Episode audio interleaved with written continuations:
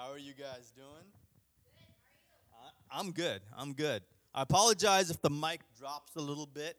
Um, I normally like to have some contraption attached to my ear, uh, but we just couldn't get it to work today.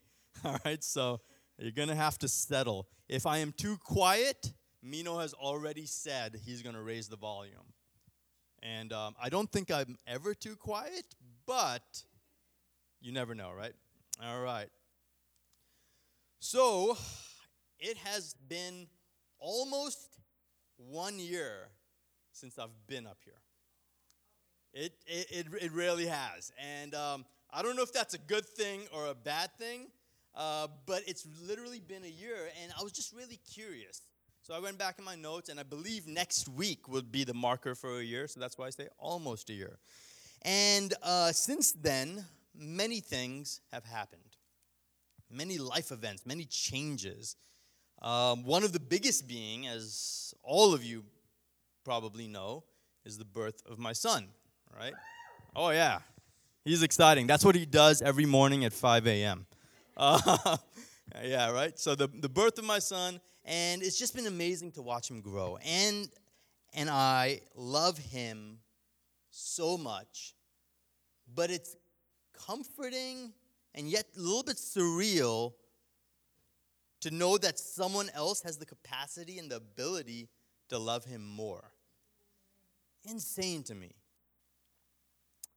I started to think how awesome is it for us as a community to know that regardless of Elijah's future choices, regardless of this upcoming generation's future choices, that God's love for him and them will never waver. Even if Elijah's love for God is non existent.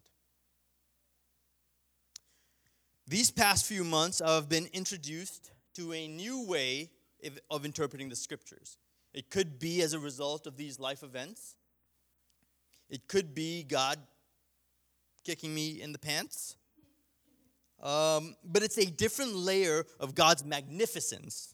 And it comes by the way of being counterintuitive. Counterintuitive is defined as contrary to intuition or contrary to common sense. As I prepared for today's message, I took the time to reflect on our church, the work that God is doing, the work that Pastor Franklin is doing, the new um, life that has been injected. I took the time to reflect on our congregation and the people that attend and come to church. And naturally, I took the time to reflect on my own personal walk with God. This brought me to what may seem as an obvious conclusion, one that I will share with you right now. The conclusion that God does things differently. He's not like us. What we may chalk up to being common sense is actually senseless to God.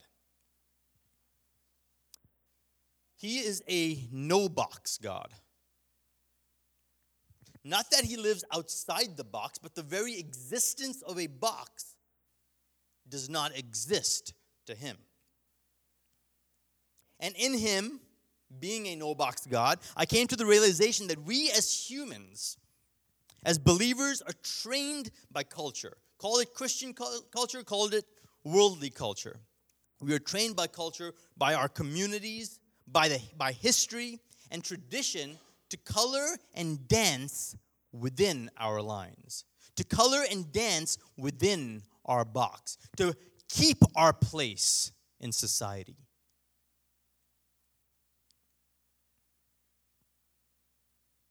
I came to the realization that we actually prefer to sit within our borders, to be comfortable and to be safe. Unwilling to break free from a box that traps us because we're used to it. We're confident in it. We know it. We've been here all our lives. Why go out anywhere else? Today we're going to look at 1 Corinthians. and see how we as followers can fulfill Christ's commission by expanding the kingdom of God. This has been something that I've always been curious about. You know, Christ said, Go and make followers, go and make disciples of nations, of men and women, of children, of entire generations. And I always thought, how? I'm so small.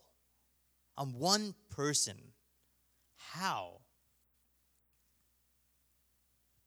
Not only that, my personality doesn't really lend to public speaking, believe it or not. I'm not a fan of it. I'll leave that up to Adam. He does it way better.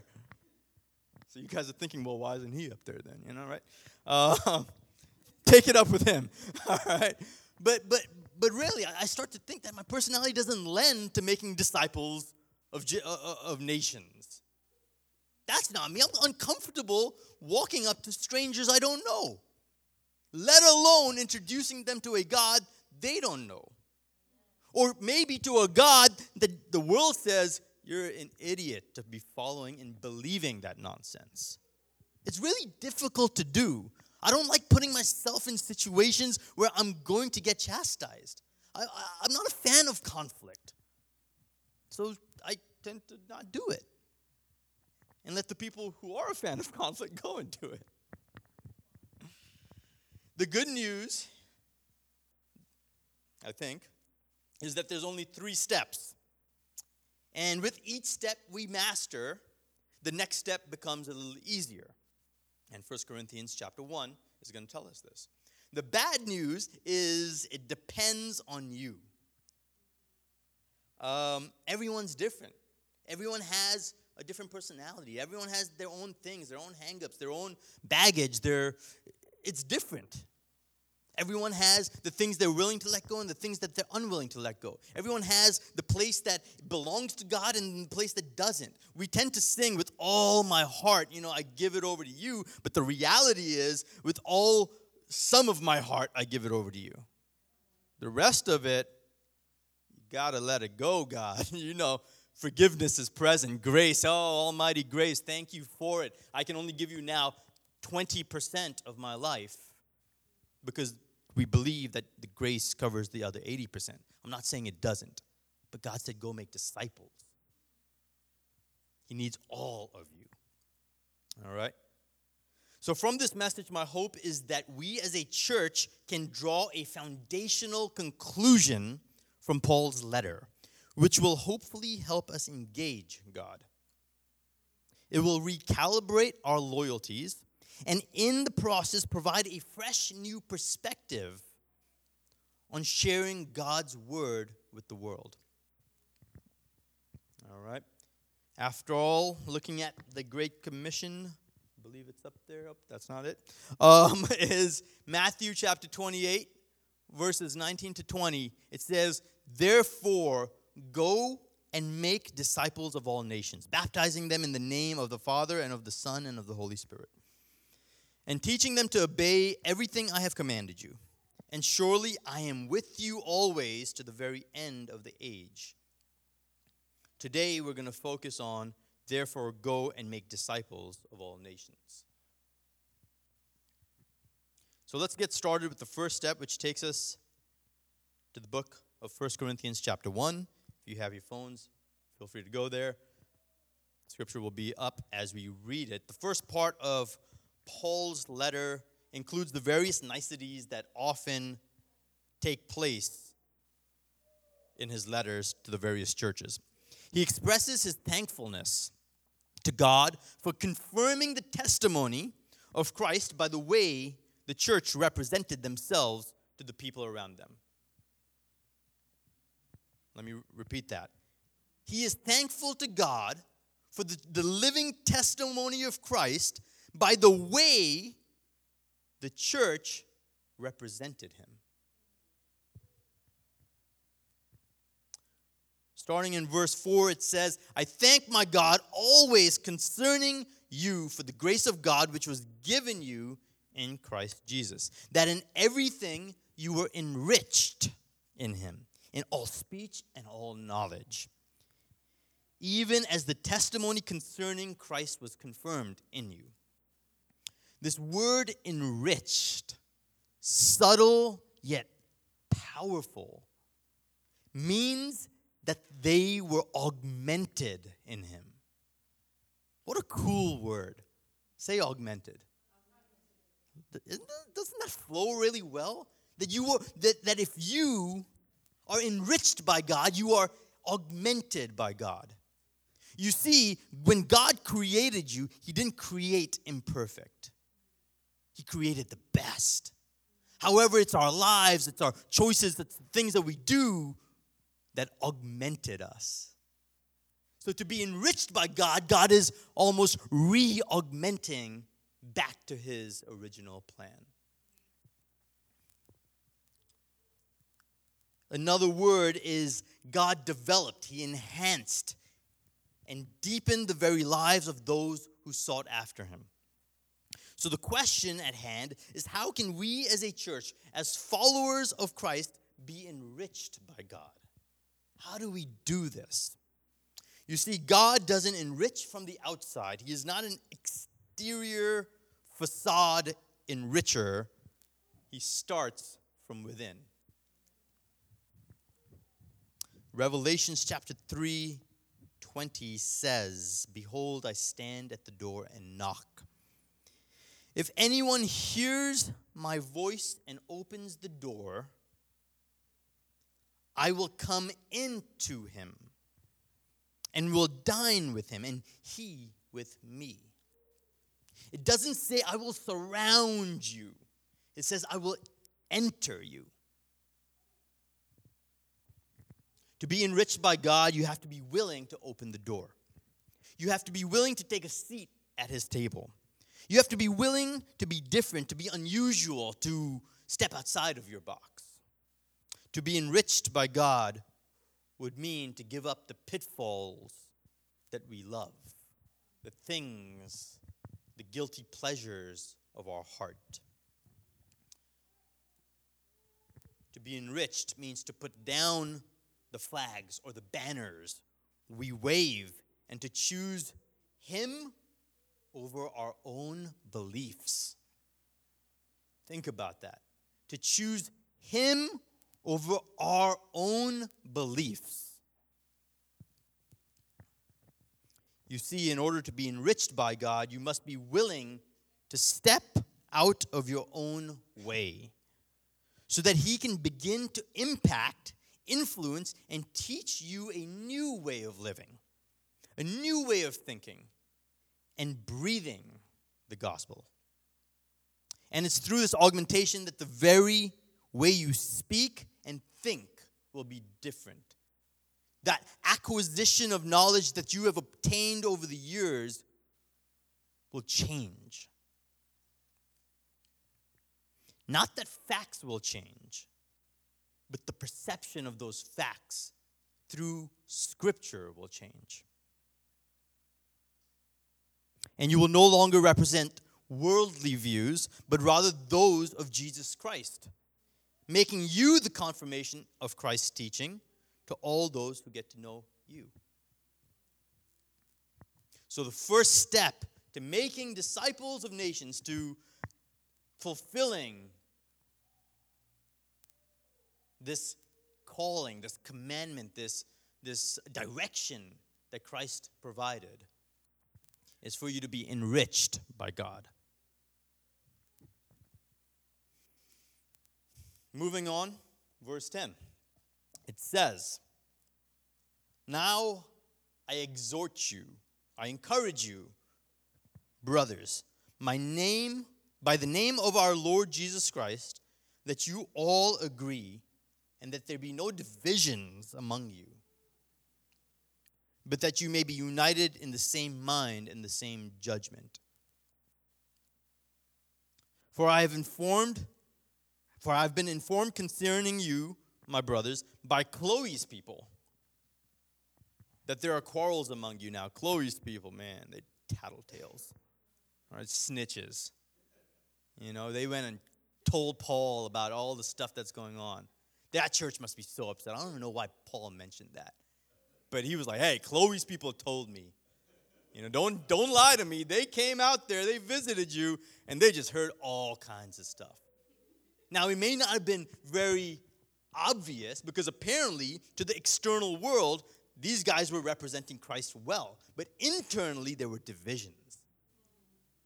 There were things that were being said, and there were sides that were being taken, that there was, there was stuff being wedged between relationships and between people and between theology and between ideology and between who loves who and all of that stuff. And so Chloe's people, this a friend of the church, a friend of the people, came through and said, What's going on? And I wonder, Chloe's people probably try to say, Hey guys, like stop it. Like, what are you doing? But they didn't listen.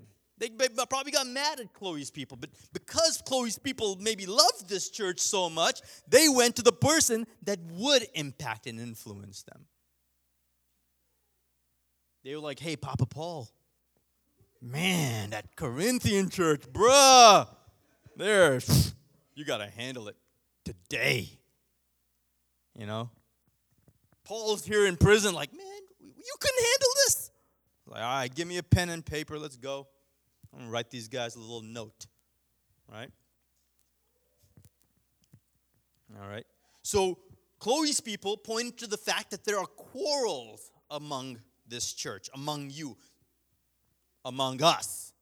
Don't point the finger, be like, oh, that church. No, I'm talking about us today, too. If you don't think we're divided, man, come talk to me. See me after church. And I guarantee you, I say something that'll divide us, right? So that there are quarrels among you. Verse 12 here, check this out. Now, what I mean, Paul is saying, let, let, let me perfectly clear. Now, what I mean is this that each of you is saying, I am of Republicans and I am of Democrats. I am of pro choice and I am of pro life. Eh. Oh, hold up, sorry. No, not sure what happened. I think my notes were referencing today's date and not biblical times. Let's bring it back. Verse 12. Now I mean this that each one of you is saying, I am of Paul, and I of Apollos, and I of Cephas, and I of Christ. Has Christ been divided? What a question. Here we come together and talk and hang out, and, and, and you're saying, Well, I'm of this grouping, and I'm of that ideology, and I'm of this people and this person brought me to Christ. So what they're saying is, is correct. And Paul's like, what? Since when has Christ been divided? Ever. And then he goes on to say, well, Paul, was Paul crucified for you? Or, or you must have been baptized in the name of Paul. And Paul, he's not happy. He doesn't get it often we need to remember that for the people we lead, we follow. I start to think Paul was not crucified, you, crucified for you, neither was Trump. Or were you baptized in the name of Paul? Or possibly the name of Obama? You see how those two names automatically divide us. I can feel it in this room. So political. Since when has God ever been political? I thank God, verse 14. Paul is just, he's, I thank God that I baptized none of you. I thank God that none of you were my followers, none of you I baptized. Except Crispus and Gaius so that no one would say that you were baptized in my name. Let me not be your stumbling block. It's normally right about around this part of the journey where I tend to lose people, where this message tends to bounce off our hearts, our hardened hearts, right? It's normally around this part of the message that people tend to get off the train can't deal with that. I disagree with you. I disagree with Scripture. can't do it. We either can't handle it or we are so indoctrinated by another group's ideology that we just can't bear the thought of separation. It's almost like you're losing a piece of yourself. However, as we read in verse 10 and as verses 11 through 15 corroborate, we as a church can't be divided, but rather we must be united. And finally, we must recalibrate our loyalties because God is all about exclusivity. I mean, the Bible says it over and over. He is a jealous God. We got to remember that. Matthew chapter 6 verse 24 says, "No one can serve two masters, for either he will hate the one and love the other, or he will be devoted to the one and despise the other." So the second step of making disciples of nations is to recalibrate your loyalties. And if you're able to get over the hurdle of step 2, it's a big ask. It's a lot. It's major. It's major key, right? Um, it's a big ask. And, and may, it may be a lifelong struggle, but nevertheless a necessity. We will then come to step three. You can't go to step three without step two. You can't bypass it. We try to do it often. You can't skip step one to go to step two. You can't skip one and two to go to step three You can't do it. There's an order to things, right? So if you can overstep, if you can get over step two, we will then come to step three, which nicely rests on the foundation of being enriched and exclusively subscribing to God's party. So, step three is to actually start speaking the gospel.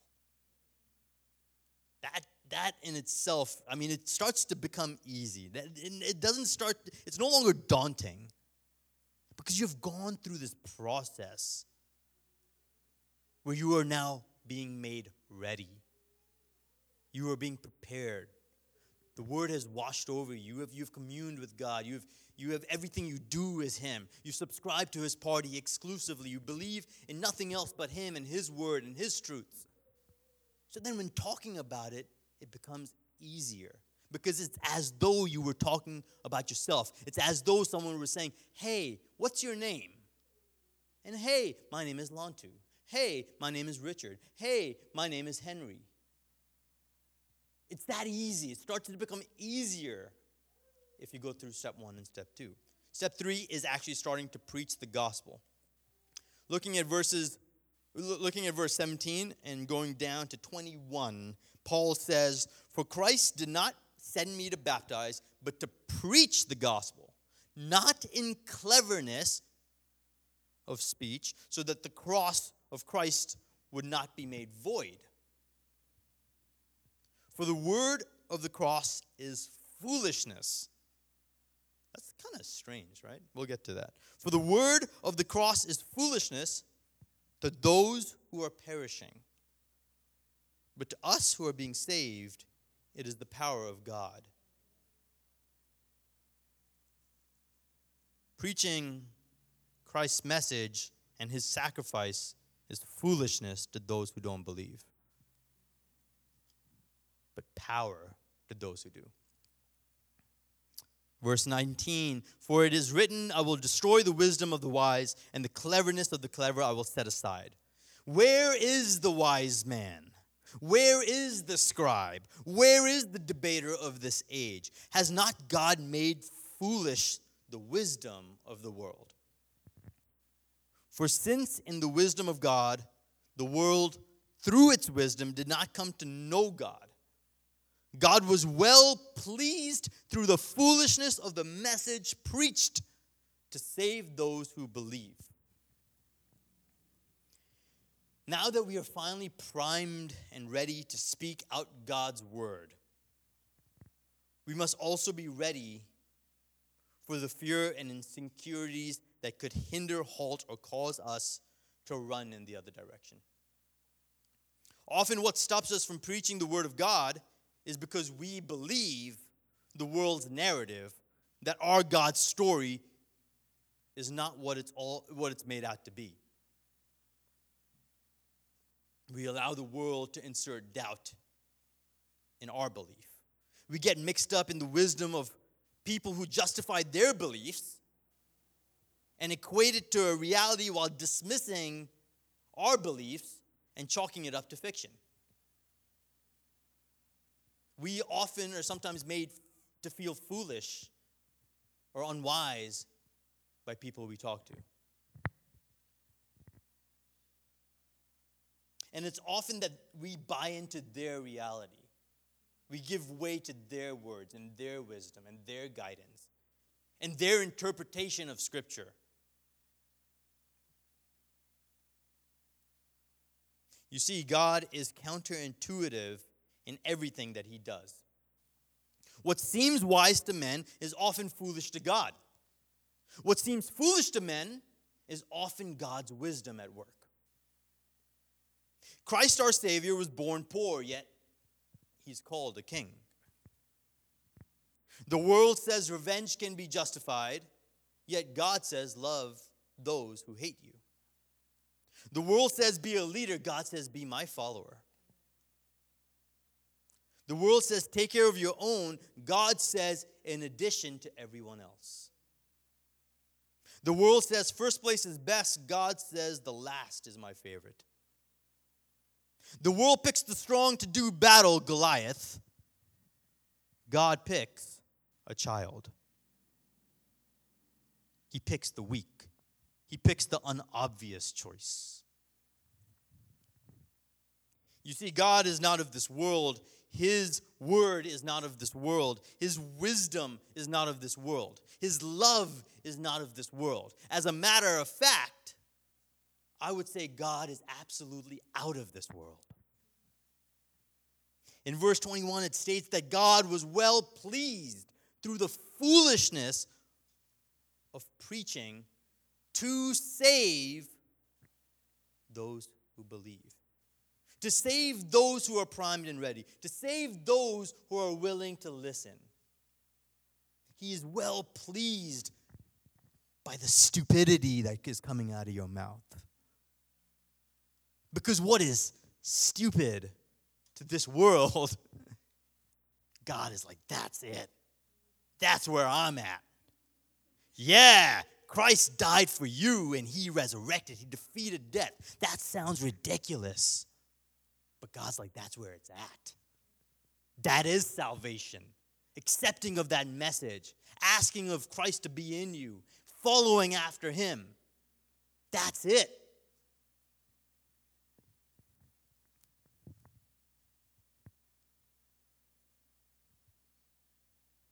You see, what may feel, seem, and possibly sound foolish is in actuality wiser than anything else being spoken on earth. 26 says, For consider your calling, brothers, that there were not many wise according to the flesh, not many mighty, not many noble. But God has chosen to be counterintuitive, he has chosen the foolish things of the world to shame the wise. And God has chosen the weak things of the world to shame the things which are strong. And the base things, the average things, the bottom things, the, the basic stuff of the world, and the despised, the hated, the chastised, God has chosen the things that are not, so that he may nullify the things that are, so that men may not boast before God. But by doing, but by his doing, you are in Christ Jesus, who became to us wisdom from God and righteousness and sanctification and redemption, so that just as it is written, let him who boasts boast only in the Lord. As we sit here today, know that you are enough. Because He has made you enough. You don't have to be great in this world. to be chosen by God. As a matter of fact, Scripture represents that. Scripture actually says the opposite. Does that mean you have to be satisfied with where you are and you shouldn't try to improve? Absolutely not. But maybe the way you approach getting better should change. Your methodology should shift. Maybe it's not about finding fulfillment in another person a boyfriend, a girlfriend, a husband, a wife, a child. Maybe it's not about growing a multi million dollar business. Maybe it's not about traveling the world to experience other cultures. Maybe it's not about reading self help books. Maybe it's not about getting your friend's opinion on the direction of your life. Maybe it's not overthinking and justifying your actions and thoughts. Maybe it's not about what you've been doing. Instead, maybe getting better is more about embracing the idea of being counterintuitive. Maybe it's about being dubbed foolish. Maybe it's about being rebellious. Maybe it's about being an activist for his kingdom. Maybe it's about being, about seeking the deeper meaning of his word, not just reading it on the surface. Maybe it's about shaking off the, the political party we subscribe to and signing up for the kingdom party that we should be in. Maybe it's about giving more than we receive. Maybe it's about embracing weakness as strength, foolishness as wisdom, fear as courage, poor as rich, last as first. Because God is present in the weak. He is present with the foolish. He is present with the poor. He is present with the last, so that you may not boast, but that you may boast in Him. Let him who boasts boast in the Lord, in all that we do, in every step to spread his gospel. And we'll end with this a reminder of the three steps. Remember to be enriched by God, recalibrate your loyalties and preach the word as though you were a fool for his kingdom. Because it is in your foolishness of the message you speak that serves those who believe, that will put a smile on God's face. Amen? Amen, guys. Amen. How you guys feeling? encouraged, a little heavy, a little beaten up, a little sad, like, man, so what? Like when the political mailer comes in, dude, like, what do I do? There's no checkbox for kingdom ministry. You know? It's okay. We'll shake it off. Remember today's message. So we're going to transition into a time of communion.